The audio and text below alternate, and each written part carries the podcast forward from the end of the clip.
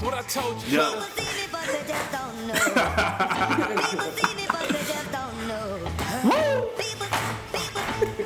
Let's go. people seen it, but they just don't know. Hey, People seen it, but they just don't know. they don't know.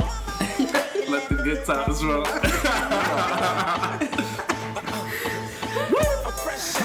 Welcome, welcome everybody to the Poetry Gods.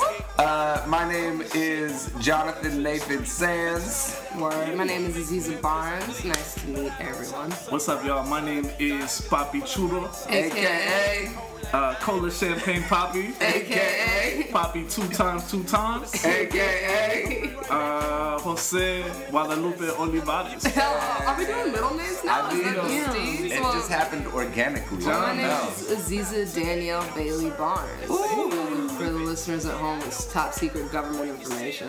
Oh. now it's not. Whoops. Out here. Where- and I'm I'm very blessed to introduce today our incredibly fly um, guest. She is um, an incredible poet and hilarious and warm human being. Also from LA, also black as fuck. Morgan Parker. Thank you. Yay! I feel so happy that you're here, man. Me too. I'm not gonna tell y'all my middle name though. Oh, Wow. damn. Are you like a secretive middle name? Like, Not really, but lately, um, like in the past year, I've decided that I'm just gonna keep it a secret because apparently a bunch of people assumed my middle name was Apple, Oh, from your Instagram? and I was like. I never told you guys. Like, why did everyone just like assume a middle name? And also, like, you're my friend. Like, you could have asked me what my middle name is. So I just am like, if you don't ask me, I'm not gonna tell you. like, So now there's like this weird myth around my middle name. I like that. I like a weird myth. Also, my middle name is like an obvious female name. Hmm. Morgan is not. Parker is not. I hmm. like the mm. ambiguity Yeah. of Morgan Parker. Like Morgan Parker is like a white man. Yes, you it know what I is. mean? It's a white man from like I kind of like that. Yeah. and he has like two corgis and Word. he's living a rich life. Yeah,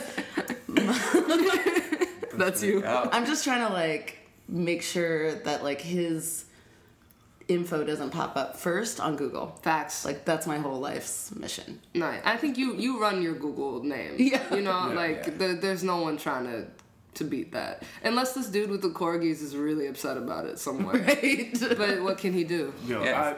I, I'm. So my name, I, I feel pretty good about where I'm at in Google with my name, but I get Google notifications about my name, mm-hmm. and there's this kid playing high school basketball that's like killing it. Yeah. Yeah, so I get, I get Google notifications that are like Jose Olivares leads like the San Diego da da da da da to victory. Oh my victory. god, I love I'm like, him. yeah, I'm like, shout out to you. yo, my my twin name and uh, secret. I'm just like following his career from afar because I get these notifications. I love that. You know what I mean? I'm like, wow, like maybe we'll make it to the NBA. maybe we'll play college Me, like, basketball. will oh, make Oh, it. yeah. Oh, no, I'm, I'm, I'm working on it. You Mine is I mean? with like a high school soccer player whose high school has an active Twitter account. so like anytime I'm on, I can't. I mean, embarrassingly looking up my own name on Twitter, I can see it and I'm like, oh damn, all right, he had three goals. That's beautiful. Although I got my website because it used to belong to a dude who was, I think, like a 15 year old in Minnesota posing as a financial advisor. And my cousin is a nerd. Shout out to my cousin in the best ways. Like so much so that he gets the like email list daily about all the domain names Oh that are God. about to expire and saw my name Wow. as the one that was Yeah. gonna expire and was like, you need to buy Jump this at noon. On this day, That's if it's available, and I slid in and stole it from that 14 year old. So if you're listening, uh, Wow. you're probably 20 in your 20s by now. You've lived through a few things. Oh my You god. probably you probably grown into like a full blown computer hacker by now. so, Good uh, looks, homie. Yeah. Part of the also, times. please don't hack us. Stay away from us. Yeah, I'm But we sorry to appreciate have your led with my government name. yeah. But maybe maybe those names were a lie. You know what I'm saying? no, but yo, you know what's interesting? Maybe they were. Y'all won't know. Um, but my my dad, right? He wanted to name me Aziza more than anything because he was like, it's a beautiful name. Thank you. And because he was in grad school, he was at MIT, and he was looking through this book of Arabic baby names. Why, mm. you know, is to be determined. And he found it, and he was like, if I ever have a daughter, I'm gonna name her Aziza. And so then when my mom had, you know, me, the doctors were like, it's a boy, and my dad was like, damn. Really? You know, like, because he thought we were, I was gonna be a boy, and he was like, "That's cool." And my mom was like, "It is cool. Like, come on, get with it. It's Yeah. cool." And he was like, Cool. I guess. And then like I happened and he was like, I know it! Ha! And so my mom was like, all right, we gotta give, we gotta let him have Aziza because this is like, you've divined this person out of me. But I get to have, you know, my middle names for her, which is Danielle and then her maiden name, Bailey. Because she's like, you know, I'm not down with this patriarchy. Yeah, you yeah. gonna have my name. here. So me and my sister both have Bailey as like a second middle name. Um, but it's interesting because he wanted my middle name to be Makeda, so it's my Gmail name. Yeah, I thought that was your middle name. And I love this because I don't know. Like now, I've told you know uh, the small universe that listens to us what what the real is. The but millions and millions. Yeah. yeah, the millions and millions. And um, but I told my mom, and this is still true. Like I really like that Danielle Bailey. Like you'd have to know me on some level to Yeah. know that, you know, like and to remember it. Y'all Yeah, don't yeah. remember this shit, but to remember.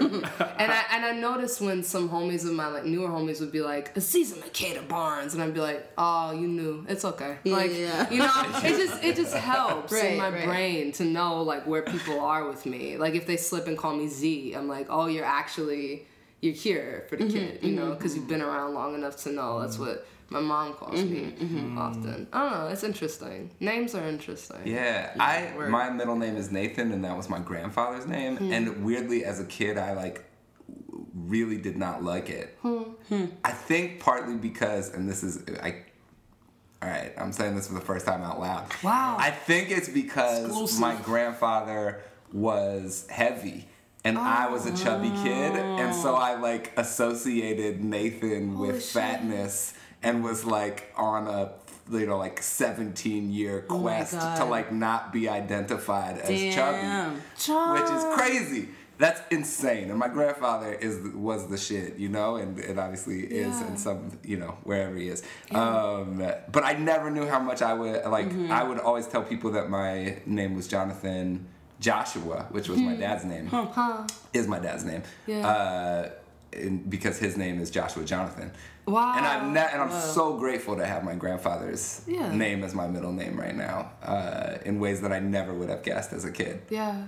That's amazing. Um, And I said it in like a slam poem in 2008, so like everybody in the poetry world calls me Jonathan Nathan Sands because I was like, my name is Jonathan Nathan. Own it. Own it, my I dude. need all the help I can get. wow, yo. Wow. Yeah. I don't know. I, I feel like I love that we. I found out my grandmother, my dad's mom, Mary. I never met her, but we look smack the same.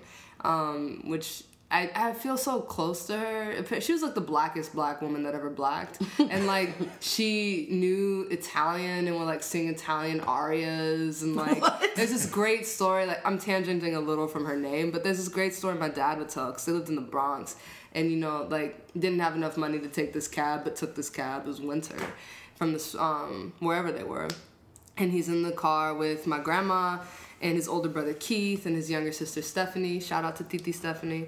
And um, they know that their mom can't pay for this cab, and they're like, oh fuck, how's this gonna go? But apparently, my grandma noticed that the cab driver was Italian, like noticed by the name, and was like, "No, we're gonna get in this cab."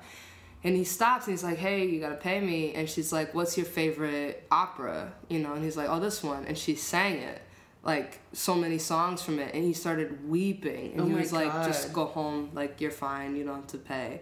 And so like that's Mary, right? that's Mary Raggio, and her name was. Um, I'm, I might fuck it up because I just learned it. Her name was Mary Frances Cecilia Fortabene Raggio. Or not Fortabene, that was her mom's name, but Mary Frances Cecilia something else Raggio. And I was like, well, why all the like so many names? I think he I missed two, so many names. He's like, oh, she was named after the quintuplets.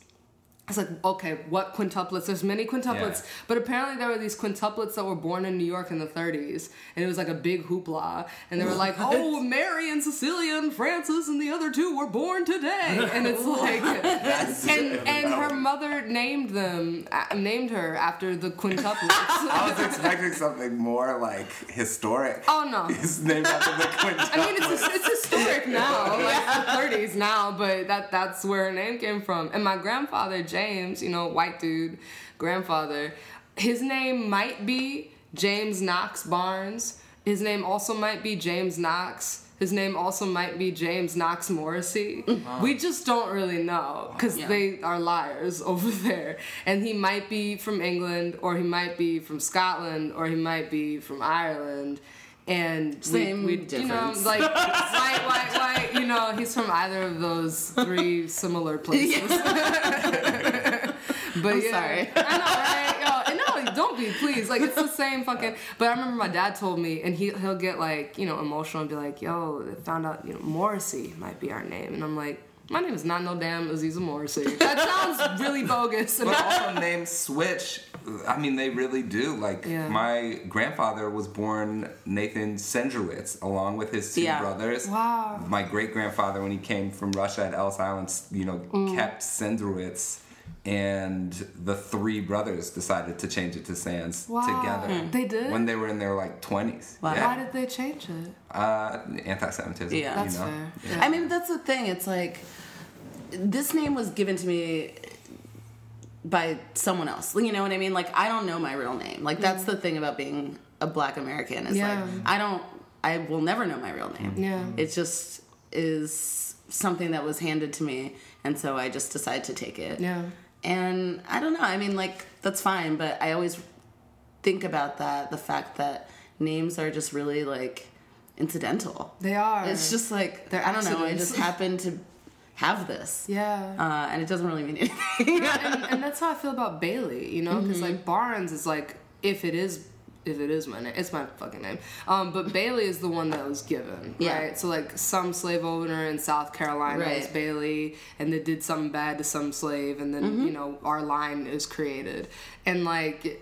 I don't know. Around and there's Bailey and then there's Tinsley, which is like my grandmother's maiden name. So there's like like these little Lee names, Mm-hmm. like Bailey, Tinsley, and it's so cute sounding and, and Irishy. And I'm like, I wonder who those motherfuckers were. You know? Yeah. I wonder what the deal was, like on the Bailey plantation or the Tinsley plantation. Word. You know? Hmm. I don't think we're gonna find out though. But I, yeah. We won't. We won't because because and we were talking about this last Yeah. night. This uh, there's kind of an idea amongst I guess our elders that like Yeah. we don't know, we weren't supposed to know, we don't ask, and we will never know. Mm-hmm. And that's like hard for our generation to take, but that's like what it is. Yeah. I don't. I, I know as far back as like two generations, Yeah. you know, and that's it. And like barely even that. And we're lucky for that. And we're lucky for that, yeah. And all I know is somewhere in Kentucky with lots of bourbon, there are like hints of me being born. you know what I mean? Like Yeah. there's that's that's all. And we kind of can just make it up. And this Yeah. Mm. is what uh, Ocean was talking about this last night. This idea that it's all myth anyway. Yeah. Mhm. And so we just kind of get to imagine uh, whatever we want or whatever suits us best.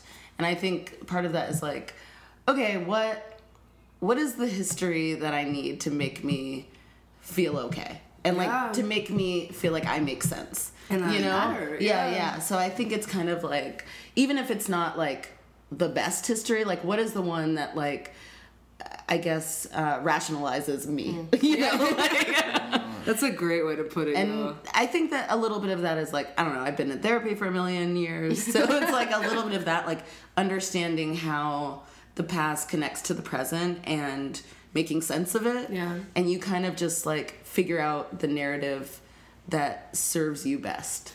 That that's amazing. Yeah, totally. Yeah, I I love um I love what my father had said like about um, his side of the family that like because we're so you know like anybody everybody looking you know mm-hmm. like it looks like John looks like Jose looks like us looks like my uncle Calvin who's in a very dark complexion. Like we whoever we marry into we kind of take on their culture like mm. their whole cultural mm. vibes. Like my dad he's half British, etc., whatever that is, and Eritrean and Sicilian, you know. But he married my mom, and so it's like, okay, black, you know, like I and be accepted and held by the black community. And he was always treated as a black American, even though like both his parents were like, you're not like those black guys, you're not like those black mm-hmm. guys, you know, trying to do this weird uplift through shaming. Mm-hmm. And then like my auntie Stephanie like originally married this Puerto Rican dude, so then everything Puerto Rican. and now I'm married, you know, my uncle Gary, this wonderful Haitian dude, now everything Haitian, you know? Mm-hmm. And and I know that like whoever I like blew up with it's probably gonna be similar in in some ways, but I'm like very staunchly not of you know a full ass thing. I don't know. Like I, my mom was like very much when we were growing up. I would be like, "What am I?" She's like, "Well, you black, and that's how we're raising you." So goodbye. like that was her whole thing. She was, and I, goodbye. 'cause I, I was literally like, "But mom, I don't know what I am." She's like, "I've never been confused about it, and I'm the one that had you, so I don't know what you're talking about." Like she was just so annoyed with this like crisis of self. She's like, "This isn't interesting. You are annoying. Like you are black. Shut up," you know. And I was like, "Okay." But I think, I mean, and this is a little, we have talked about this before. This, I mean, black, that's not like enough of an answer, right? and I think it's exciting to think about like what does that mean what does that mean for me like what does blackness look like what does it sound like what is it you know i think there's so much within that yeah.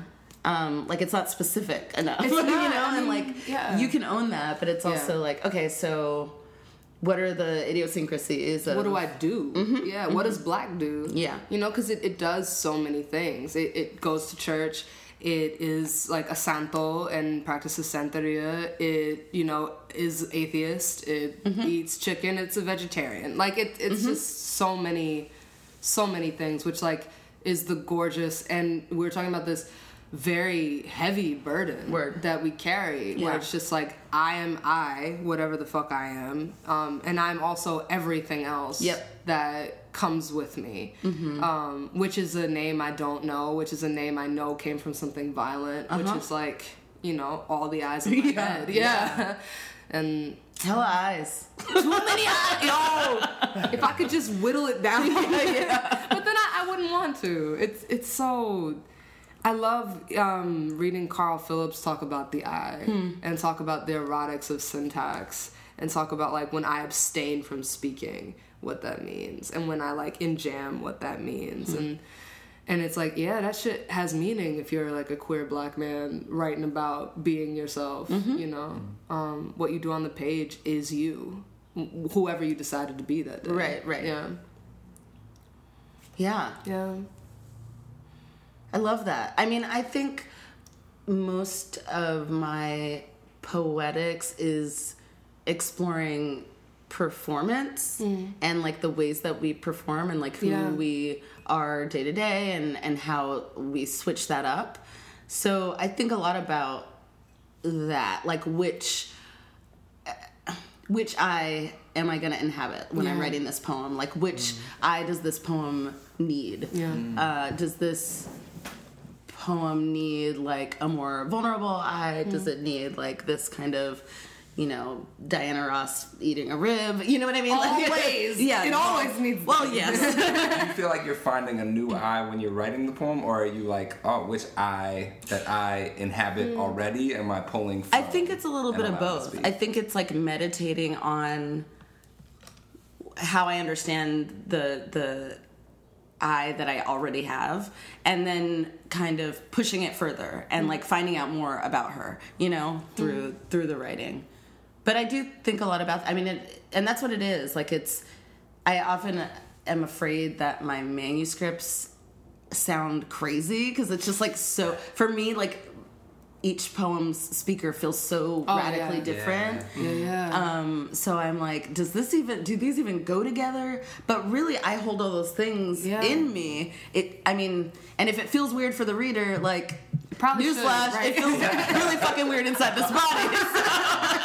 so welcome to like, you know, like yeah, this kind of like weird split personalities. Um, and like finding a way to like make use of that like i feel like i grew up feeling really plagued by that be- mm-hmm. feeling really plagued by wait i'm this but i'm also this and today i want to be this but then tomorrow maybe i want to do this you know i went through a lot of phases I love this. a lot of phases mm. Yeah, take us through some uh, phases. Yes, please. here's some good ones uh So are we back in 1950s California? housewives Is this phase. California yes phases? yes Okay, like word. in high school Word. and I would wear like literally like old dresses. Yes. Um, with like big skirts. I wore What- like what sometimes inspired that? gloves. Why 1950s house? I don't know. I was like listening to a lot of old jazz. Dude.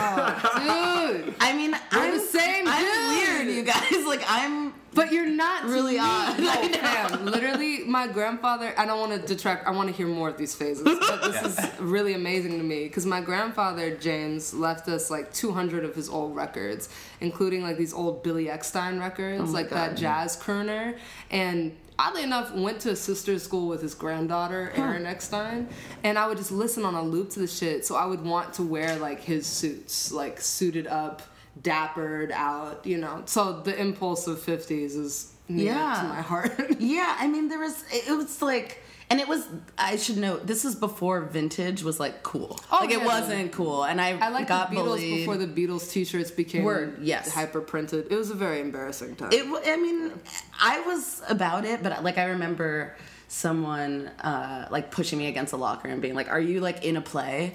And I was like, What? It's just Wednesday, and I'm wearing this like poodle skirt." Why is that That is the last thing I thought it pushed me against the Yeah. locker and said, Are you in a to play? They were like, "Are you?" well, that was. They were like, "Why do you look like this?" It was like really like, "What is your reasoning?" And I was just like. I don't know because like Yeah. and I had what is it? um my like flat ironed hair but I would flip it up so it was like Oh. I was like you were doing it. Totally. And so that was one. Hmm. What was other? Also, high school doesn't, at least my high school, did not reward uh, like eccentricity. Like, I mean, in hella quotation marks, eccentricity. No. Right. You know, like anyone who was Everyone- like, uh, I don't want to shop at American Eagle. Word, yeah. Or Hollister. Yeah, Hollister. like, that was. don't- I, mean, it's this is Southern California. Everyone bad. else, their the standard uniform that literally everyone else was wearing was uh, rainbow flip flops. Or Uggs. Independent of weather. I yeah, yeah, yeah. Always flip flop in the rain. You know. The footwear never matched the atmosphere. and then just like a sweatshirt from PacSun with Ooh, like or- you know what I mean? what was that? Like my high school was like and I, I was trying to explain it to a friend recently. Um my high school is like the inside of a PacSun, but that PacSun is in a church. Like that's like that sounds that's where I grew horrifying. up. Yeah, No, so mine was like hyper moneyed, true religion jean, Ugg boot, and like little dabs of cocaine in your nose. Like this is my high school. This is oh, man. atrocious. Like People were doing cocaine in they your were high school. yo, people come to school fucking if you were of means, smizacked. Hmm. Like off they ass. I remember this one kid, he would come to class and he would just sit down and be like, Hi everyone. Oh my god. like it and it was just and we knew. We were like, Oh yeah, he's, you know, on whatever he's on. And these were like the duper rich kids. And like it took a while to realize like, oh that kid is sad as fuck. Like it's not just a cliche, like these No. children were sad as hell, you know? And I don't like I don't know. I went through a couple phases where in seventh grade was my prime phase moment, um, and I would wear like a different type of style Mm-hmm. outfit every day. And I remember there was big dashiki phase. This was a huge period of just dashikis. I love it. My father's dashikis, and he was so proud. He's like, she's wearing my shirts, and um, and like, yo, the diversity people at Brentwood, Oh ate my that God. shit up. They were like. Let's take a picture. you know, like, bah! and it was like dashikis and Converse, you know, and and I remember this one dude, you know, huge basketball playing white dude who was very kind to me. Was like, well, what, what will it be tomorrow? You know, Oh my I was like, I don't know. You Can't know? wait to find out. Yeah, and I would do like you know the the, the fucking fishnet gloves Yep, and shit. I did that whole like Did you wear? Um, I would wear like tennis. What is the? oh wristbands. Yeah. Oh yeah, dude. The sweat. I've never played a sport in No. my life. Me and my friend. but I would wear like all those like no no no like the, the fuzzy sweatband, yeah, sweatband. Like a with like my Dickies. Dickies. Dickies was Because this is when I was like skateboarding. You skateboarded? I was so trash. You were cool. Wait, you I had a lot of I know. I were you writing while you were skateboarding and 1950s housewifing? No no no. When did I Well, writing I was writing, but not poems. What were you writing? Just feels Like horrible short stories, uh, little little essays about sadness. Yeah. the same shit. I literally never changed. No, because you're prototype, yo. That's why, like, why change the format? Man, oh man, that. I missed that. Like my Yeah. Vans and my Dickie. I had one of those belts that was like a seat belt. Stop. Remember those? Stop. You were Oh cool. You were I cool. wasn't I wanted that It was though. really strange. to me. If I had met you, I would have been like, she's so cool. She has all the, you know, because I there's a picture of me in seventh grade before going to my first middle school dance, and my hair is pressed into one crippling ponytail at the bottom of my head with like the sides swooped and I'm wearing a baseball tee with a, a fucking baby fat denim skirt that flared oh my and like a Oh red dinky heart belt oh my god. with Converse and long socks. Don't know what I was going for. Went there anyway. Yeah. It was just, and, and none of it fit, you know, like none of it fit right. But I was Yeah. determined. My style in high school was just three sizes too big. Everything. My pants were too big. And the long hair. My shirts were too big. Oh, I yeah, I my hair- forgot. I grew had out my long hair after I started writing poems. I was like, I Oh. can't can't be a real poet. That's so like, funny. And when was that? We're What talking age about was like that? the performance of identity. Yeah. Like, to me, poetry for a while was like another identity that I had to learn how to perform. You know That's what I'm saying? funny. So that was I was it was after my first Louder Than a Bomb. So I was 17 when I started growing my hair. I was like, all right. This- not I'm not drinking pop anymore. You know what I mean? No, nothing with like uh, no GMO, whatever. You know what I mean? I was You were ahead of Oh, your you time. went like into a hippie space. Eating tofu, Kinda. cream cheese. No. Hold up. Don't get it twisted. We, we did not know what, I mean, at least people in Calumet City might have known what tofu cream cheese was. I did not know what tofu cream cheese was. That's my mom, fair. yo, That's my fair. mom would be, if I came home and told her she, I was vegetarian, she'd be like, you mean you're still eating this chicken? Fuck you mean? Yes, What you mama. My mom doesn't even talk like that, but she'd be like, fuck you mean? Her own version of "fuck you mean." Yeah, I love yeah. my parent. My mom's version of "fuck you mean" is Aziza Danielle. Fuck you mean you're vegetarian? Not in this house. I think You my mom's version is your just- food? Yeah. Suck your teeth. Yeah. Do it. So my I grew- I auntie grew out my Kiki's version is okay. Really? Yeah, she. That's like a soft way to do it. I I think. know. Well, because I think she has realized that I'm more or less grown, you know, and like um has no way to tell me not to live the way I'm living um, without, you know, I remember I got, shout out to Auntie Kiki, you are wonderful and you look out for me all the time. And I got this tattoo on my arm, like either I'm nobody or I'm a nation. And I came back from Ghana and I got it because I really felt the fuck like that. I was like, mm-hmm. wow, you know, the, a little bit like, well, fuck you, Africa, you know, for not liking me, because it mm-hmm. was just weird. It was like, this is death where I came from on some mm-hmm. level. Like the slave cat, like this slave castle might be patria, like might be homestead in a this Yeah, yeah. fucked up, smelly way. And um, a lot of there were a lot of Ghanaian people who were very kind to me, and a lot more Ghanaian people who were like, "How about you just go home?" Mm. You know. And I was like, "I wish I knew what you were talking about." Mm-hmm. And so I was just like, you know what? Either I'm nothing or I'm everything. Mm-hmm. And I got this Derek Walcott shit. Yeah. And I came home, and my auntie Kiki, you know, was trying to have a serious talk with me, and because she saw it, and she was like, "Hey." I was like, hello, okay. She was like, you gotta stop doing that to your body. I was like, what? She was like, putting that on it, writing on it. And I was like, okay. And she's like, because you're gonna have to enter the job market. I don't know if you know about this place, but you have Shout to. out to the job market. Hey, job market. You know, and, and, and it, it came out of such love because she's from that older generation where, you know, respectability is uh, is a mo- is a mobility, is a, is a tool for for not being impoverished and isolated and like I just whenever she tells me these things, I it's the one moment where like my identity doesn't take a back seat but has to just calm down Sure. Mm-hmm. and go like, "You know what? Thank you. I'm definitely getting a lot more tattoos." But it's not because I didn't listen to you and it's not because I don't love you. It's just because my market looks different Yeah. than the market you think I'm going to. But also that is the same in writing. That's the best way to receive feedback. I feel Yeah. like anytime I have a student, we're talking about how to receive feedback. Say to do this right, you should be open-minded. Yeah. Mhm. You should accept what you what makes sense to you. You Yeah. should consider everything Yeah. as long as you trust the person Sure. who's telling you.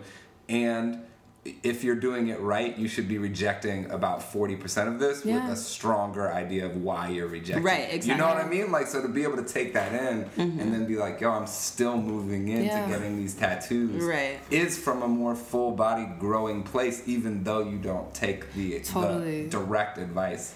My mom gave me a similar piece because now my parents are talking to me about like my brand. They're like, "Oh, you, Oh, you're shit. branded." They're my parents, strange. I feel like don't what It's I don't think my parents know what a brand is. I mean, they kind of are like mm-hmm. your whole thing. Like I guess you know what I mean? like whatever you're up to. Your parents are like, you've, you've had your They're just like, since you were- okay, yeah, yeah, yeah, That's you're your deal. that thing. And and honestly, it's like it's a, the same with the tattoos. Where when I first started getting them, I was like, listen, I'm gonna do this, but don't worry, like I'm.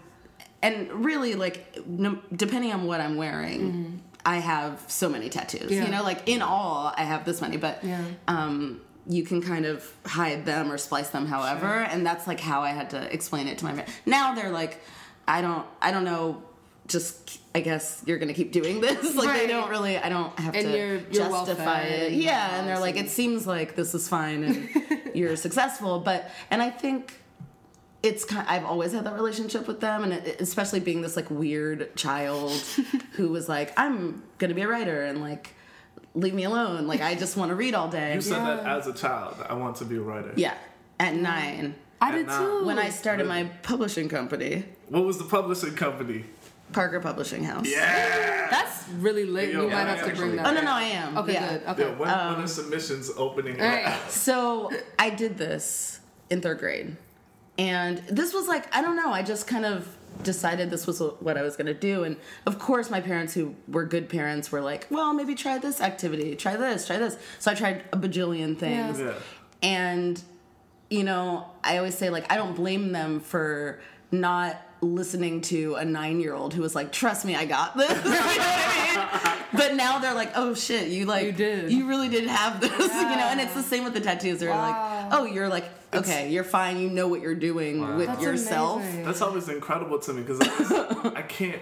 How did you have the foresight? Like, what even? How, I don't know. I'm what really made you say that? You know what I mean? Like, I just, I really, I don't know. I, I kind of got an idea in my head mm-hmm. and really ran with it. Like I was like wearing blazers and I was always writing, and so I was. Behind you were wearing blazers. I also just. I remember someone Morgan was just how nodded much- Yeah. Like, You know, fashion Yep. times, it's The fashion Yep. is it. It's No, like no, I feel that. No, yeah, and and like um, Well, it's it just was amazing. It is perform. Yo, fam, this is incredible to me because I was dead ass nine years old, ten years old, and like I had to switch. It was a, tr- a traumatic year because like my mm-hmm. grandma passed away, we moved houses and changed schools, and I remember my mom found this journal from that time of mine, and I read over it recently, and like the only thing that was like keeping me was the books. And and i went to the school that was like not very challenging. Like it was a magnet school and they you know overpopulated with kids and understaffed with teachers but like very kind people who like gave a fuck um, which i think is why that school was special. And um, I remember just being so bored, I would like read under my desk for like the whole class. And I guess they were like, "This is productive in somehow." So like, we're just gonna let the bitch read. But it was the same sort of thing. Like, the only thing that felt good, Yeah. was like the reading and the writing. Mm-hmm. And so I wouldn't do like any work, and I would Yeah. just do that. Yeah. So I remember being like that age and saying like, "Oh no, I'm a writer." Like, Yeah. I write. For sure. It's the one thing I knew that was like Books. true. It, and it felt fine. And I, you know, I remember like my parents being really concerned hmm. because I just like didn't want to go outside. and, Yeah, I, and that- you know, we'd go to the library and I would say, I want this many books. And my mom would be like, You're not going to read all those before we come back in a week. And then I would read them in two days. You know what I mean? Like it was just like, trust me, I know what I'm up to. When you watched, when you watched, did you watch Matilda? I sure did. And when you watched Matilda, did you feel a lot of things? Yes, Okay. absolutely. this is just and Harriet the Spy. Oh, Harriet the motherfucking spy. I was like, I was like, I have to be Harriet. now I can carry my journal and like not feel you know what I mean like I just needed to be validated in the in that way and I think for me the way to do that was to like perform it extra you know Oh, what I mean dude. like for it to just be okay it was like me like basically it was lean in you know what I mean I was like let me just like fully do this Oh, lean yeah. into it just grab all my friends and like employ them and my publishing company at recess oh and like you know like So I, did you have people writing for the public? so I had people writing and I had some people illustrating. this is amazing. And then there were like kids who wanted to do it and they would come up to me and I would be like, uh, yeah, I don't know. We already have like a lot of You gave them the submission, illustrators. the, the rejection so maybe, letter. se- maybe like draw me a Unfortunately, sample. at this Honestly, time, this I asked for position feels a little submissions. And I was like, third grade. you know, maybe try again later. Like it was like, thank you for your, thank you for your submission.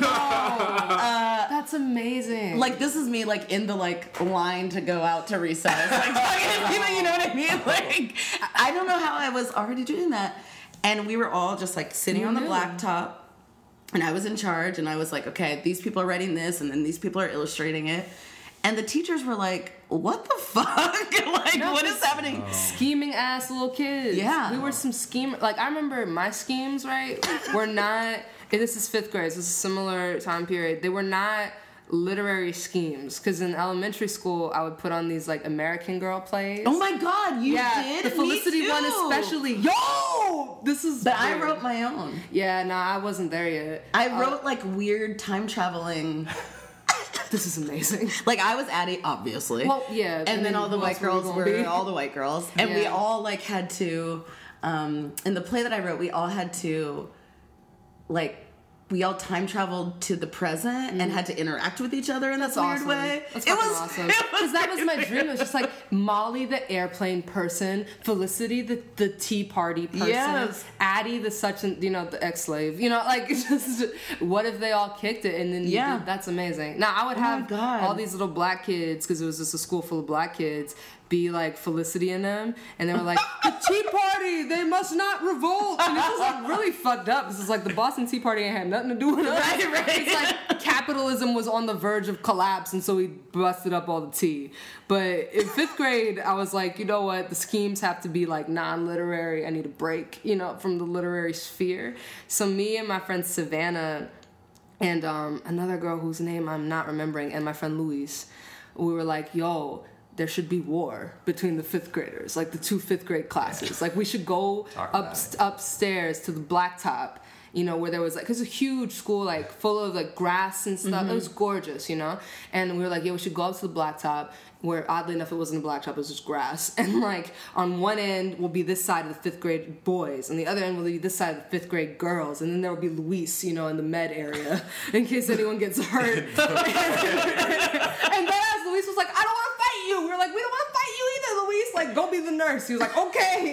And he like sat down. He was just like waiting for the invalid. And i was like yeah and, and we'll square off with zach and him at the middle and we'll like shake hands i was watching a lot of like Sil- kimber and civil war tapes at the time. And i was like we'll go to the middle and shake hands and we'll you know ask for a fair fight and it'll be like okay no kicking in anyone's private anything but you can definitely smack the fuck out of everyone. No biting. no biting. And like no punching in the head was a big one because we were that would hurt Nobody a wants lot. to get punched in that. And then we walked back, and then I went charge, and we like beat the shit out of each other like every day for three days, and none of these faculty people noticed until they were like, That's what's hectic. going on over there?" And they were like, "Oh my god, they're beating the shit out of each other," and they were like, "Who did this?" And I was like, "I did." Me and Luis and them, and Luis was like, I didn't do shit, you know. Like, Luis was a punk, you know, but he was very sweet. And then after three days, we had to we had to end the war. We shook hands. It was very gentlemanlike. Honestly, I that story just affirms how happy I am to not be in fifth and sixth grade. Yes, absolutely. we would like go into the boys' uh, bathroom, Mm-hmm. turn out the lights, and fight. What? Like seven people. We would turn out the lights and fight. We called it a game, and then we had this one kid. Holy his name was. Doug, Doug. and he would bite, and that would be like when it was over. Because was a little crazier than everybody else. And so you'd be like, okay, we were wrestling, but I just got bit, and game over. That's against the rules. Yeah, Doug I mean, always just- going a little too far. I just like have no idea how that was a game. It was. That's not a game. Fifth grade. It's That's not all good. Yeah, but like I'm trying because there are grade. other parts of fifth and sixth grade that like became my identity, and I'm trying mm. to like recognize that. Like I definitely have the performative. I did. I wasn't a writer, but like I was hosting our choir concert. And I, you know, had like some strict things that were written by the choir teacher to say. And I showed up. I remember my older brother. It's like one of my best memories of my older brother. The day of the choir concert, we wrote like political shtick. we were, and I like went to her and I was like, "Look, I'm gonna like imitate President George Bush." And like You're Bill awesome. Clinton and like Richard Nixon. Like I don't know shit about Richard Nixon, and I was like, I am not a crook. Like, and the whole place was like, what the fuck is this fifth grader doing? Uh, and I recognize that in me now. Like I think my organizer side was more together at that time than Yeah. my like private writer side. Jose, what were you gonna say? Yeah. Fifth grade, I got into the only fight that I've ever gotten into. Huh. Uh, and it was because of similar pressures. Like all of the boys in my class, they were just like every week it was somebody else's turn to fight. And so when it got to be my turn to fight, I fought. Uh, I got beat up because I didn't want to fight. You know what I mean? So I didn't want to hit this kid. I you have a chose poem him just about at this, random. right? Yeah, yeah. Uh, I, there's a poem about it. But what I remember most is actually after the fight, the politics of it. You know what I'm saying? When I realized that, like, you know, we were talking earlier. I can't remember if we recorded this or not, but that they or they, uh, everything is blending into another. we're, we're like recording a bunch of these at a time, but. There is no objective truth. You know what I mean? Like in my heart, I felt that I Yeah, yeah, lost. yeah. Like I never hit the kid. I got hit a bunch of times, so therefore I lost. But my standing in popularity was more than this kid. You know what I mean? Like I was a mm-hmm. more popular kid. So years later, whenever people talked about the fight between me and him, they were like, and then Jose beat that ass. it didn't matter what happened. I never hit the kid. Yeah. But because because I was more popular, that's the way it got told. That's the way Right. the story. It, you know, I won a fight without ever throwing a punch. Hey, You know what I only mean? you, Jose. Truly. But it, it- that's when I was just is like, told by the people who won the mm-hmm. war. That's mm-hmm. awful. Wow. which is which is But why- that's how it be. You know, like Right, that's it's not just really how fifth it be. grade. You know what I mean? Mm-hmm. It's the world. It's the world. I mean, to go back to publishing, and maybe y'all can jump in, but like, I've been thinking a lot lately about how uh, recently, you know, not only have I have I gotten published more often, um, but even people have started soliciting. Yeah. Yeah. me. Uh, and I, you know, I work hard at my art and I work hard to, to grow, but it, it honestly feels like a part of that has nothing to do with the work that I've been doing, but just that pay, people in the publishing industry are more able to listen, are, are better able to hear me. You know what I'm saying? Mm-hmm. Like, It's interesting. and, and I can like pin it down to an exact point. You know what I mean? Which is the publishing of the Breakbeat book. Like mm-hmm. after that book came out, there was a lot more interest in, mm-hmm. in my writing than there had been. You know what I mean? And then Because all of a someone sudden- decided it was important. someone Yeah. decided that that book was important Yeah. and my name was in the book so now all of the poems that had been rejected you know what i mean with with some edits but not a ton of edits you know what i Yeah. mean with Same as poems. same Yeah. ass poems The are like has not changed. boom, Yeah. yeah, exactly, are now getting accepted in places that you know wouldn't give me a look the first time around, and it's it's just Yeah, and honestly, I think about this a lot, obviously, because I work in publishing, Word. and I think it's important for us not to forget what had happened, how they, mm. who wasn't listening before, Well- you know, because honestly. I worry that diversity is a hashtag. I worry that we're trending and then we won't be. You know what I mean? And then what happens then? yeah. I really worry about that. you know and you know my job as an editor i feel is to normalize rather than um, kind of play into trends you know what i mean and I, I feel very wary of when people are like oh it was such a, a good year for Diversity. black books ah. and i'm like okay ah. but you know what i mean like that's just because someone decided Yeah. like let's And also, they were good. let's books. elect these couple of books to talk about and then say that it's important and everyone should read it next year might not be the same It literally makes me like furious. like I, well it's because i mean publishing yeah. let me tell you something about it Like y'all talk about it. it is i mean it's so white like i go to these like publishing parties and it's just it's really like run by white women and i'm glad they're listening right now but it's also we got to remember to stick up for ourselves in a particular way. I love way that you brought this up because I feel like this has been happening to me a lot more recently, like since the book has come out, where um, I'm having very interesting conversations with white women on my queerness and how they feel they have access to it and how they use it to erase my blackness from the conversation as if they're not in tandem. And I remember this old thing, like about a year ago when I was at Poet's House. Shout out to Poet's House always, and Stephen and jo- Stephen Motika and Joe First. Um, but there was this woman from the Cortland Review. I don't mind saying the name now because we, we talked about it. It's fine. Um, and I won't say her name, but from the Cortland Review, who was soliciting all our work.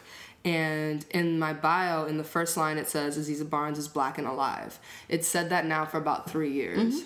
Um, and i remember Yeah. that because i remember the first time yeah, I, I don't know when what the first time i i guess either mm. hosted you or published you and i just like f- literally fell out like i read that and was like ah, ah, out of my chair yeah, no, because it's the thing. It's like you know it that it's a little weird now that that's true. You know, like it's every Word. day that it every day that it's true is a thing that I literally go like, oh hey, thanks. you every know? day something has tried to kill me and has failed Literally, Yeah. it's it's you know it's, It's a worth homage. saying. It Yeah, it's worth saying. It is because you don't want me here, and and the big you, the big ugly you, the seven white men that run the world you. um, and and I remember. so remember what happened with the Cortland so right, so like I send them my bio, I send them the poem, they email me back. They're like, "Hey, you have to take that out of your bio. We don't allow personalized What? things about your identity in our bio."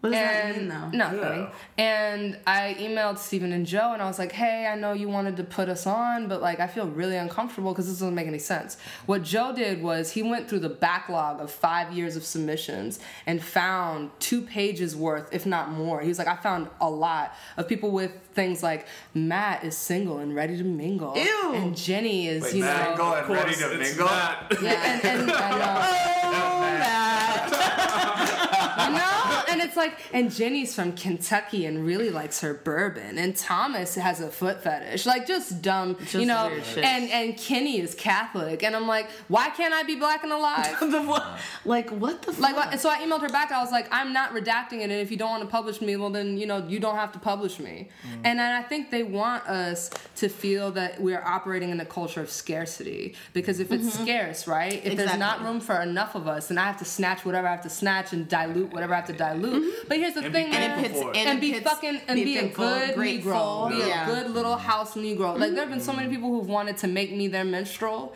and just parade me around like look Yeah. at my little black Yep. thing. And I'm like, you know what, man? There is nothing that you could give me Yeah. that is worth my name, actually. Uh-huh. You know, and then we're back to names again. It's like you want to take my name and cut me Yeah, out yeah. of it. And, you You know, say, it's well, like, we've published Morgan Parker You know? to get other. Someone uh, did actually to Angel. Someone, someone came up to The wrong one? I know. she was like, "Bitch, police!" They came up, they came up to her and was like, "You should really um, submit. We've published." Uh, Morgan Parker. They don't and know. Danez Smith. Danez? Yeah, yeah. And she was like, no. literally, these are my brothers and sisters. Like, get out of here. Literally get And- out of But my they use face. us. They use As They use us our names and all these things. And I just, I really worry about it. And it's something I um, Yeah. think about all the time. Oh yeah. And this idea of like, I mean, I think a lot about, and shout out to this essay by Saeed Jones, uh, self portrait as Mm. Yeah. ungrateful uh, Yeah. black artist. I, I need to read that again. Yeah, it's This really, I, I think about it all the time. And I think it's important for us to remember Yeah. to not be like, oh, let me just take this little bit that they're giving My- me my crumbs. and thank you and wow they're re- they're really looking out for me and I mean it's it's it's politics and Yeah. it's um, capitalism and it's and it's consumerism and we just have to remember that like Yeah. it's not that's just what it is And and the thing is too is that like it's not deep. You know, No. it's actually not deep. It's like you wanting to erase me is just something you're programmed to want to do. Sure. Right. You know, and and what I have to do is deprogram my um, uh, need to please you. Yeah. I don't know you. I don't know you at all, you know, but I know my mother and I know mm-hmm. my father, and they gave me this name, and I'm still not dead. So I can't really compromise on anything, honestly. Like, there's there's just not enough time. If I if I lived forever, I would compromise a lot. But I live, you know, pretty much until I don't, and I can't compromise shit. You know, I, I'm if I have kids, I'm giving this name to someone, and I want them to be able to hold it with pride. You know, I think pride is important, and when it's not blocking you from shit. But like, there's just been so many things I said no to that like I immediately forget about because it's like, well, clearly I didn't need that.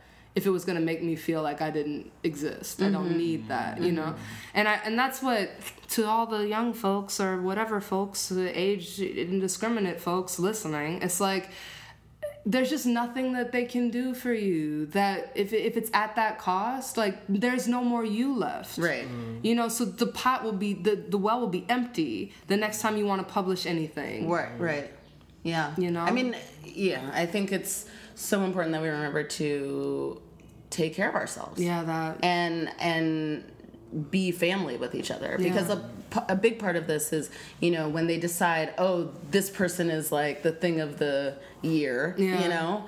Uh, part of that is in order to make us in competition with each other Yeah. uh, to think about how we like market ourselves rather than just like how we be and how we you know like maybe i should be writing about this rather than like maybe i should be more like this person who you know what i mean? And i think that's really dangerous. And we have to remember to just like be fam mm-hmm. and take care of ourselves you know? Like i have struggled a lot with this of giving too much of myself. And then there's and then i go home and there's no one there and mm. i'm left to take care of myself. Yeah. but i don't have anything left because i've been taking care of everyone else you know? And i think that's it's really scary and it's i've really been reckoning with it it's hard Um, For me, and this is kind of a tangent, I've been feeling similarly, but for, for me, it's not always taking care of other folks, but for me, it, I'm thinking specifically of class. You know what I'm saying? I'm thinking about like how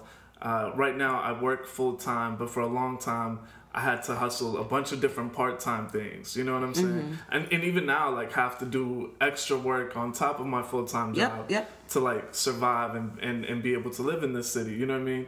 Uh, but I, I think like for a long time, I got so used to hustling and having to say yes and just like Yep. burning myself out doing everything I could to like get as much money as I possibly Yeah. could.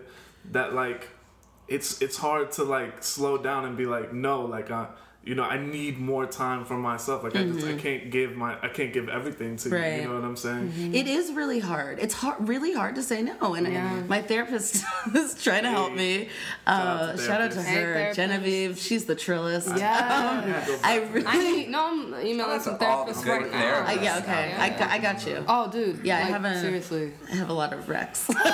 I've been, I've been at this for a while. Yep. Actually, just sent an email to a couple of our homies that was Awesome. Like, here's what to do. Here's some places. No, that would be. I mean, Yeah, my me auntie I mean, that's the hardest sometimes. part is finding hard. someone. I've had three really egregious therapists Yeah, yeah. who really one sent me back a I've never lot. had Yep. that. Yeah. Yeah, I had a Only one good. horrible, this horrible white woman once who Mm. just was like, "Yeah, I don't know. I've seen some protests because it's like outside of my window, but I don't really understand like what's going on." And I was like, "Excuse me." Mm, yeah, I had hell? one that literally looked at me and was like, "You know what? I don't know what to do with you." And I was like, "Excuse me." At least she was honest. You come in here every week and you just say the same stuff and you seem the same stressed and just you need to just go to a hospital. I'm out. Wow. And and she I checked into Beth Israel and it was really fucked up and I lied to a panel of therapists and I was like, I'm, I'm just a little stressed, you know? Like, don't, Wow. she, I don't know why she brought me here. And I was like on the brink. Yeah. And my friend, yo, shout out to Audrey Hales. She was waiting for me right outside with like a bouquet of flowers mm-hmm. and was like, nah, we gonna get you right. I'm really sorry that this happened to you, but we gonna get you right. And she got me right. It, it wasn't hard. Mm-hmm. You Yeah. know? It wasn't hard. She, she just listened to me mm-hmm.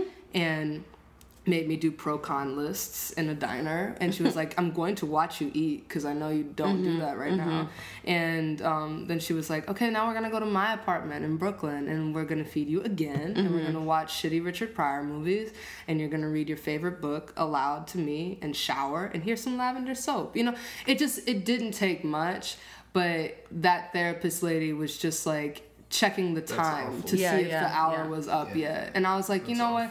whoever yo you know your name out there lady and i hope you found a different profession or at least like exclusively white lady clients because you know it just that was that was a disaster.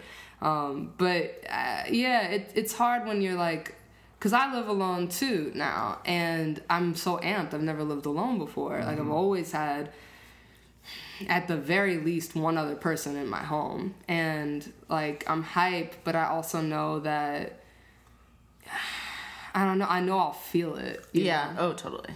and that's gonna be interesting and i don't really go in for pets like that because i'm away too much Oh man. yeah, so it's gonna be It's me and my plants. No, I feel you. I feel you. I mean, I could I could get a cat that like doesn't care about my life, and That's we could true. coexist that way. What's your pet, Morgan? I have a mini poodle named Braeburn. Braeburn. My It's a great life name. partner. I mean, living alone and being like the most single is Mm-hmm. like The most its own single. thing. I'm pretty much. But luckily, Braeburn, you know, Yeah. he like he's really good at spooning. He like has like anxiety issues and like uh, abandonment problems, which makes him really needy, which is dope because I'm like, oh, something needs me. You know, like it's just great. That's awesome. He's cute as hell and really annoying and a lot of work. yeah, But whatever. I have like I'm accountable to this yeah. this thing. Like I keep him alive. It's shocking that I have like So Morgan, what uh, what brought you to New York? college. Yeah. I well, I went to Columbia undergrad and I was my plan was to leave after. Um I applied to grad schools. Only one of them was in New York, and it was NYU, and that's where I went. But I was like, really, I was like, I'm just gonna come to New York for college and do my thing, and then live in all these other places. Yeah. And it's ten years later. Wow, you've been here since 06? Me too. yeah. Sweet. It's crazy. I mean, it's it's really crazy to think that I haven't been an adult anywhere else. Like I have been in my hometown and I've been here, and I, it's it's kind of uncomfortable. Like It resonated with John too. Yeah, Well, man. it's terrifying to consider Yeah. how to leave. Yeah. yeah, I know, and Yeah. I I talk a lot about leaving, but the uh, the logistics of it are really difficult because I only have this life. Um, yeah, it's just it's hard, and it feels like what's the reason to leave? Like it's all here, but at the same time. I never thought of myself as pers- as a person who would just like live in a pl- in one place, um, and, and the fact that I'm here like accidentally is weird to me. Um, like I just woke up and it was ten years later. Wow. Although Oops. I talked to was just last week talking to Idris at the mm-hmm. at the Shout out Break Idris Beats Goodwin. Poetry Gods Idris. reading, and he was like, you know, how long? So how long have you lived in the city? Because we were talking about just the tension of, you know, like Yeah. wanderlust or Yeah. whatever it is to consider leaving a place that is, by all accounts, very difficult to live in. Yeah. Uh, and I said, I've lived here a decade. And he goes, Yep, that's about how long it takes for you to love a city and for that city to love you back. Wow. Damn. And I was like, oh my God, you're right. Like, I've been here for a decade and I truly have community. Like, Mm-hmm. there are so many professional and social, you know, relationships that I've invested in. Yeah. That, that I also feel like, um, somehow, and this is not true, and I'm sure at my therapist's office we will discuss how this is. But I feel like as a grown up in New York, that if I'm walking out of New York, I somehow am going to like poof, like Cinderella turn Yeah, back yeah, into yeah, a yeah. 23 year old.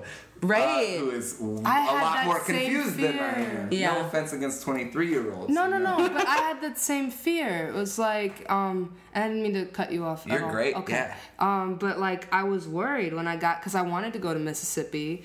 It was the only school I applied to. I like on a lark applied to LSU because I was like, maybe I need a backup. But I like barely applied. I was like, shoop.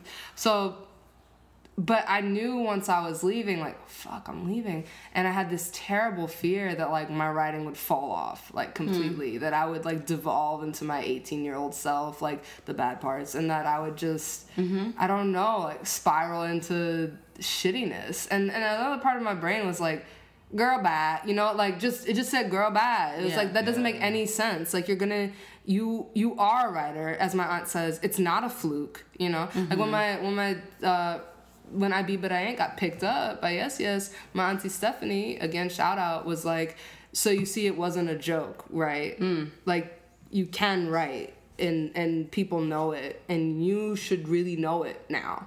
And I was like, okay, you know, and I've just had to trust that. Like you know, it's like that Junot Díaz quote that I really love, where it's just like, you're not a writer when all the good shit's happening. You're a writer when nothing is going your Yeah, way, yeah. and all Yeah. you can do Yeah. is write. That's when you're a writer, and I feel that. I also Yeah. feel like it's easier to say that when you're on the side of like Oh, this shit happening. absolutely. You know what I mean? Well, like, I mean, and I love his story. Like Being validated by others is so much easier than oh, validating yeah. yourself. yeah, yeah, which I mean- right, which- that's the real hard work. Yeah, it is. absolutely. And like I, I dig my validation. Like mm-hmm. I, I really dig it, but I gotta write. You know. from the outside, I feel like I watched and admired so deeply your decision to leave Thank New you. York mm-hmm. and move south. And we talked about Yeah. that of me being like, damn, how brave Yeah. and betting on yourself and confident to say, you know, to look at the relationships that you had in this city,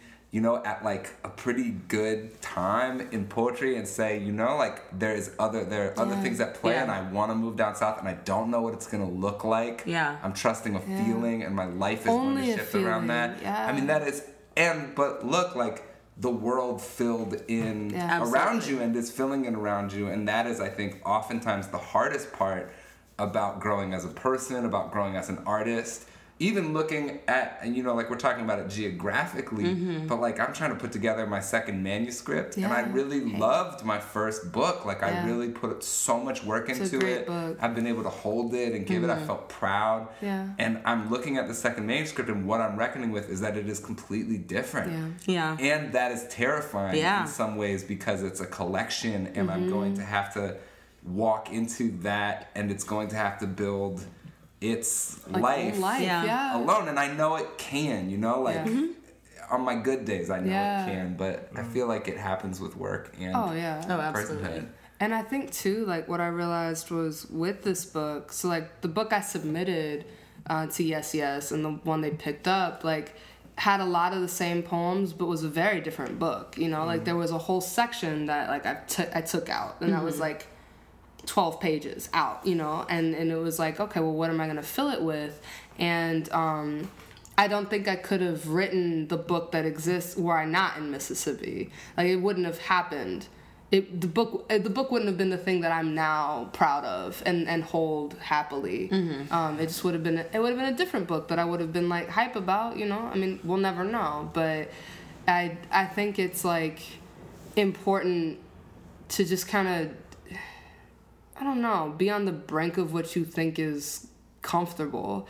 Yeah. Like I and and trust that like, oh yeah, you know, like this person who says they're my friend is my dead ass friend and will call me and will miss me and will open their home for me when I'm back. Right. And um you know, and I deal with a bunch of like depression and anxiety, and so I would have these big panics of like, "Ah, they're not gonna remember the, the good days, you know, like yeah, you yeah. know, or, or all that crap that your brain makes you say, and like, I don't know, it's it's quieter in Mississippi. Like that anxiety has to chill out. There. Yeah.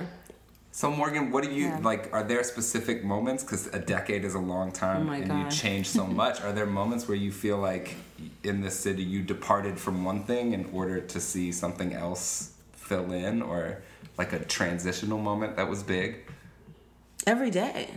Absolutely. I mean, I am obsessed with, you know, being new, you know? Like I am just like really about that and um it's something that has always been uncomfortable to me and thinking about these like phases, it's like weird like why do I why am I bored of this? I want to do this now. You know, it was uncomfortable growing up, but I really tried to honor that uh, lately. And there's something, it's like a gift I give myself to allow myself to be a different person every day. And I think that it's a really scary thought um, socially, spe- specifically. Like, I, I don't know. I'm like, will people still be about this? Like, you know, I'm like, I know that um, this version of myself has been pre-approved. So, what if I shift? What will happen? Yeah. Right. Um, but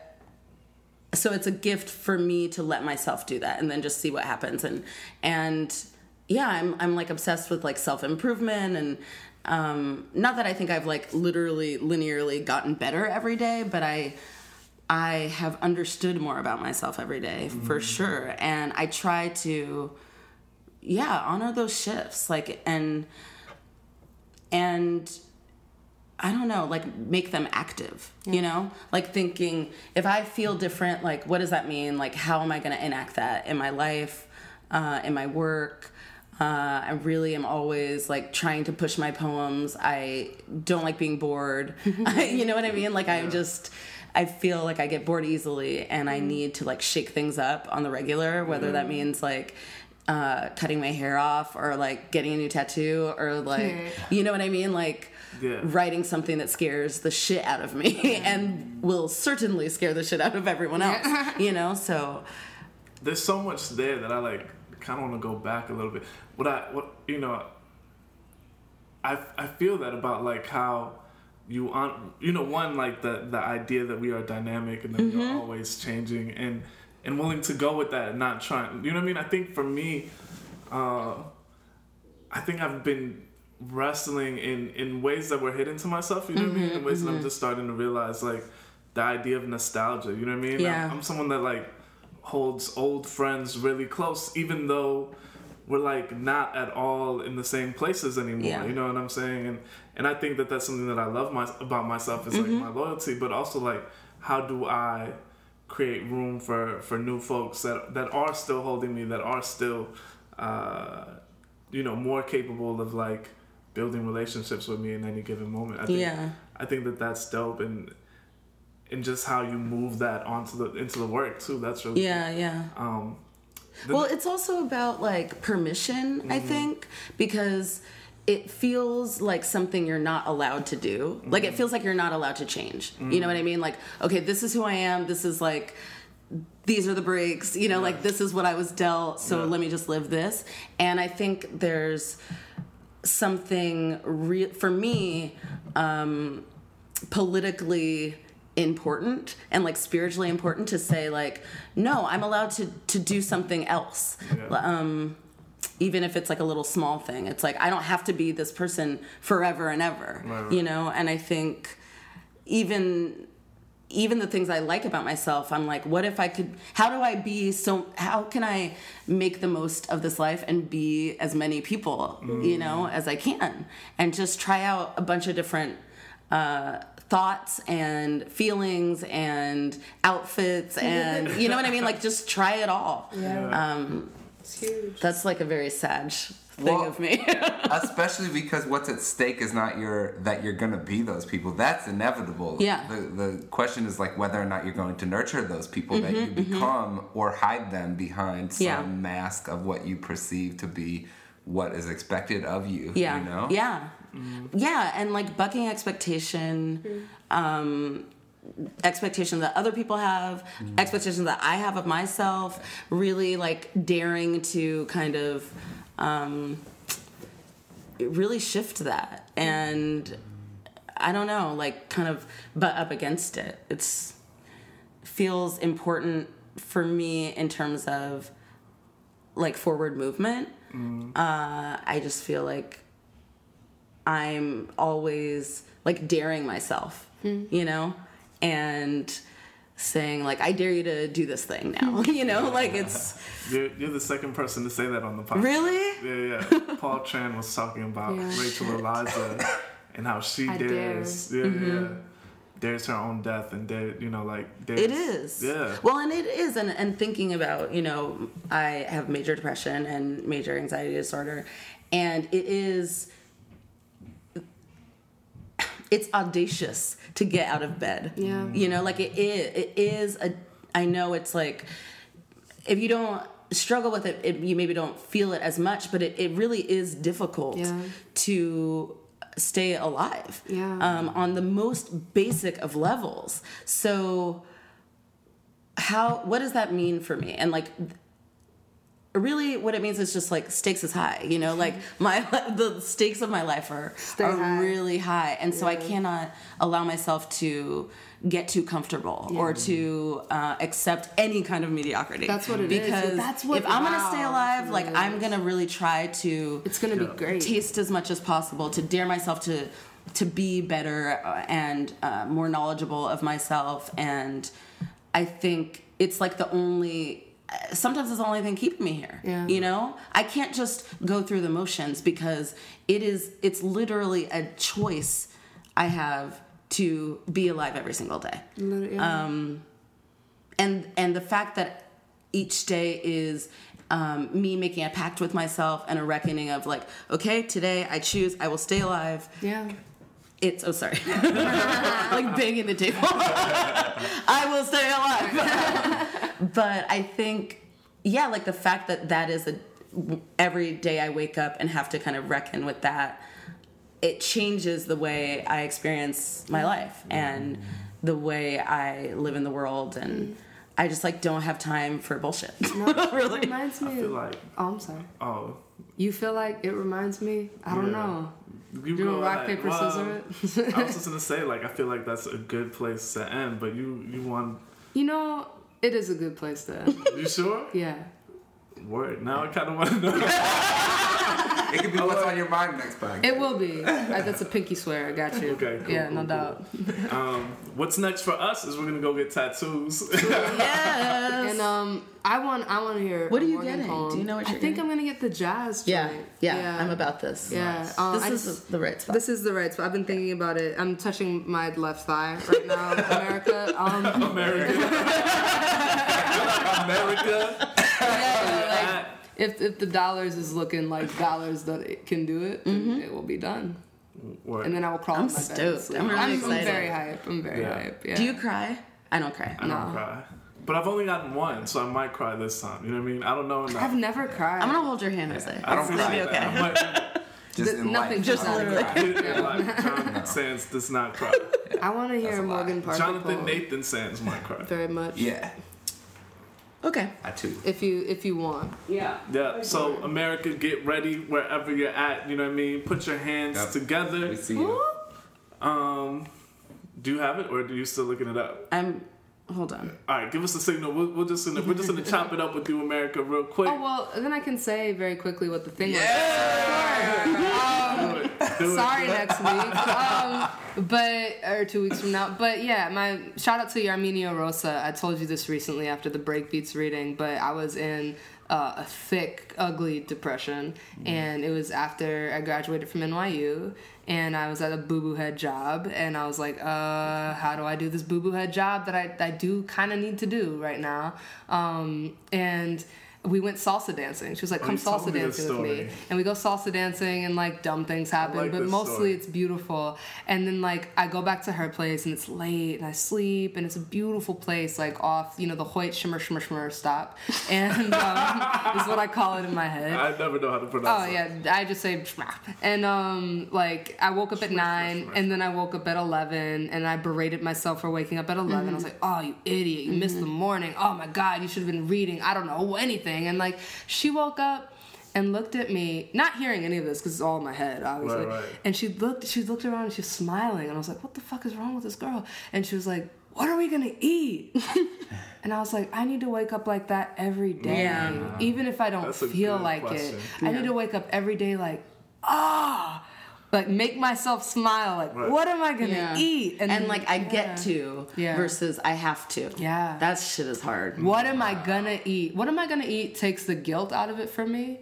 Of, Mm. of like um you know of the between the should and can because Right, whenever it's like the I can eat it's like Yeah. oh damn it damn it I've, I've not been appreciating my life but what am I gonna eat is like I feel like a kid you know it's like all the candy in Yeah, the yeah, store yeah. you know To be excited rather Yeah. than dreading. And then we ate and we just like maxed out. And anytime I was like, I should go home, she was like, Yeah, but look at this website for a second. Can you tell me how to? And like, she's like Angel in this regard, who like I saw her the other day and she was like, Oh, do you want to get Shake Shack? I was like, Nah, I think I'm gonna go home. But I went with her to Shake Shack and I sat down and like we I watched her eat essentially. Yeah.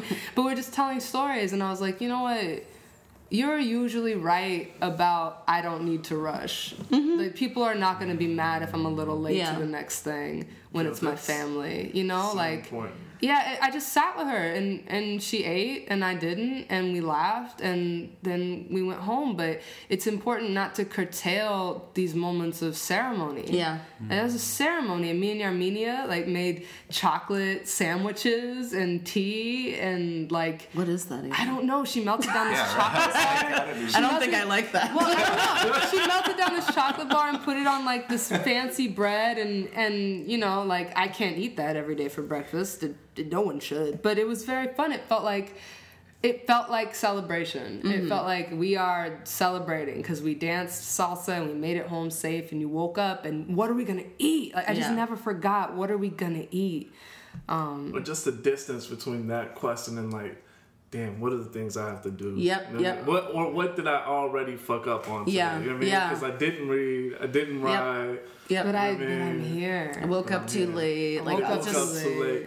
All the ways that we like naturally start to fight ourselves. Mm-hmm. Immediately. ourselves. The minute I'm in consciousness, I'm like being mean to myself. You know, Yeah. like and that is just it won't do. you know, like it just I can't I cannot. will not do. Yeah. What are we gonna eat? And with that, yo, Amanda, Yeah. treat yourself to something real good. You know what I mean? Turn up the of- volume on your speakers, uh, wherever you're at. Put your hands together for Morgan Parker. Uh, this one Yo, you would make a natural addition to the podcast. I'm just, just out here. You got the ad down. I love it. Um, this is Magical Negro number 217. Diana Ross finishing a rib in Alabama, 1990s. Y'all don't know that picture. Look it up. Uh, I'll it's send dope. it to y'all. Okay. Since I thought I'd be dead by now, everything I do is fucking perfect. Hmm.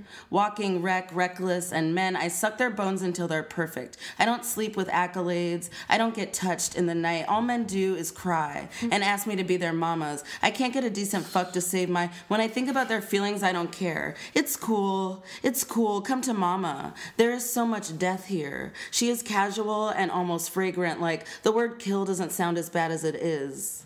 All my friends are sisters and husbands. I'm afraid to be uncharted. I want an empire in my teeth, but I can't be bothered to not wear silk or nothing. I have grown up less mysterious than my myth. All men do is think I'm looking at them. When I think about them tasting me, I don't. I mean, don't Google my tits when you can just. Unfortunately, I have a body and I'm the only one in charge of it. I'm in the world, I'm in the world. Nobody cares where I came from. Thank you, Morgan. Thank Y'all. Thank y'all for making space for Hey, hey. Uh, Morgan, where can the people find you if they want more of your work? on the internet. My website is morgan-parker.com. Hey. What about your Twitter, your Instagram? My Twitter is Morgan Apple. Instagram Morgan Apple zero. Yo, uh, America, That's where I if you can, please send all your uh, Chicago love to Oh my god, Lord. Or just send her out. I love Twitter. So I love definitely Wait, tell follow them what me. you tweeted. That I tweeted, I wish I loved anything as much as people from Chicago love Chicago. so now my Twitter mentions are just hella people from Chicago being like, yeah, blah, blah, blah, Chicago for everything. I'm like, okay, this is not uh, what was intended. but I mostly tweet about like, uh, being sad and sitting in my underwear eating popsicles watching TV. If you're about that, strong. brand is strong on my Twitter. Like that's where it's really real. So, Um, as for us, you know, we appreciate all of you who have gone and purchased uh, our books. Uh, we really love you for that. Uh, thank you for listening. You can find the Poetry Gods at the Poetry Gods. From there, you will easily be able to find Aziza, Jose, and myself. And if you want to get a little more personal and you don't want to tweet it to us, uh, and you want things you want us to discuss on the show, you can email. The email is email the poetry gods at gmail.com uh, we love you we love hearing from you we appreciate all of you Also, if you took the poetry gods at gmail.com, you and we what hate mean? you we might have beef. But also, I kind of feel like I might have been the one. That, I think I might Alright. own that email and just like forgot about it. Like I got really hype about the podcast and was like, ain't on Instagram, ain't on Twitter, Yeah. ain't on Tumblr, ain't on. You know what I That mean? sounds like you. It probably, but I like I don't remember. But I I have like vague We should just Who knows? check. Memories. Yeah. I should probably check. you should email it. You guys haven't done that? email? Oh yeah, Just email it and be like, "What's up?" yeah. Hey yo, we're gonna figure this out after we mystery. close Yeah. uh, Anything else you want to say? Oh, we have a website, thepoetrygods.com. You know what I'm saying? Check us out on our website. Yeah. Oh, I mean? I know what I keep forgetting to say. You know what? If you listen on iTunes and you are feeling up to it, you should slide in there and give us a rating or leave a comment. Yeah. Apparently, that is a big deal uh, on helping us, you know, reach, Reach a wider people. audience. So if you're listening and you're like, man, what can I do? More people should hear this. That's what you should do, Share and Do we would love it. And you're not, and if you're like, you know, I would do that, but I'm on the on the side of the cool spectrum. That means that I don't do shit like that. I would urge you to understand that that is part of the cool spectrum. Mm-hmm. Oh, wow. You know, Be a new person. Be a new person. Today's your day. Change and grow. Yeah, Shout out to Morgan Parker. I'm about to play the song. Play the Thank you so much, America, for listening. I love talking to America. You know? Very, very Bernie Mac I vibes. feel Yeah, like yeah. Dave Chappelle. I feel like Dave Chappelle. Oh What's up, God. America? All right, here we go. People seen it, but they just don't know. People seen it, but they just don't know. I feel so silly, Bobby. I mean, we are silly. This is good. Hey, hey, hey. People seen it, but they just don't know. People seen it, but they just don't Yeah, know. yeah. Let Let the good times. Ah,